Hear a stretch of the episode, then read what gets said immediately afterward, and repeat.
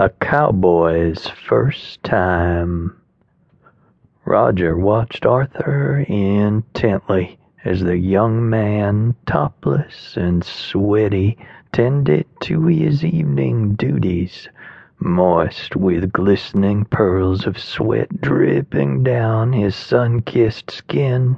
His taut, lean frame was a delicious view for Roger's eyes to feast upon. The young man's second-skin denim jeans were a temptation Roger was eager to grab and caress.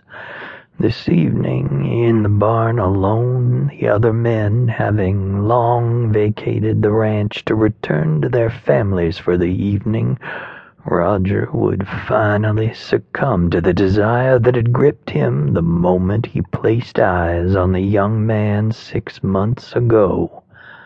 Supple and lean, Arthur's body moved gracefully as he wound his lariat the sinewy tendons along his young, muscular back moving in orchestrated fashion.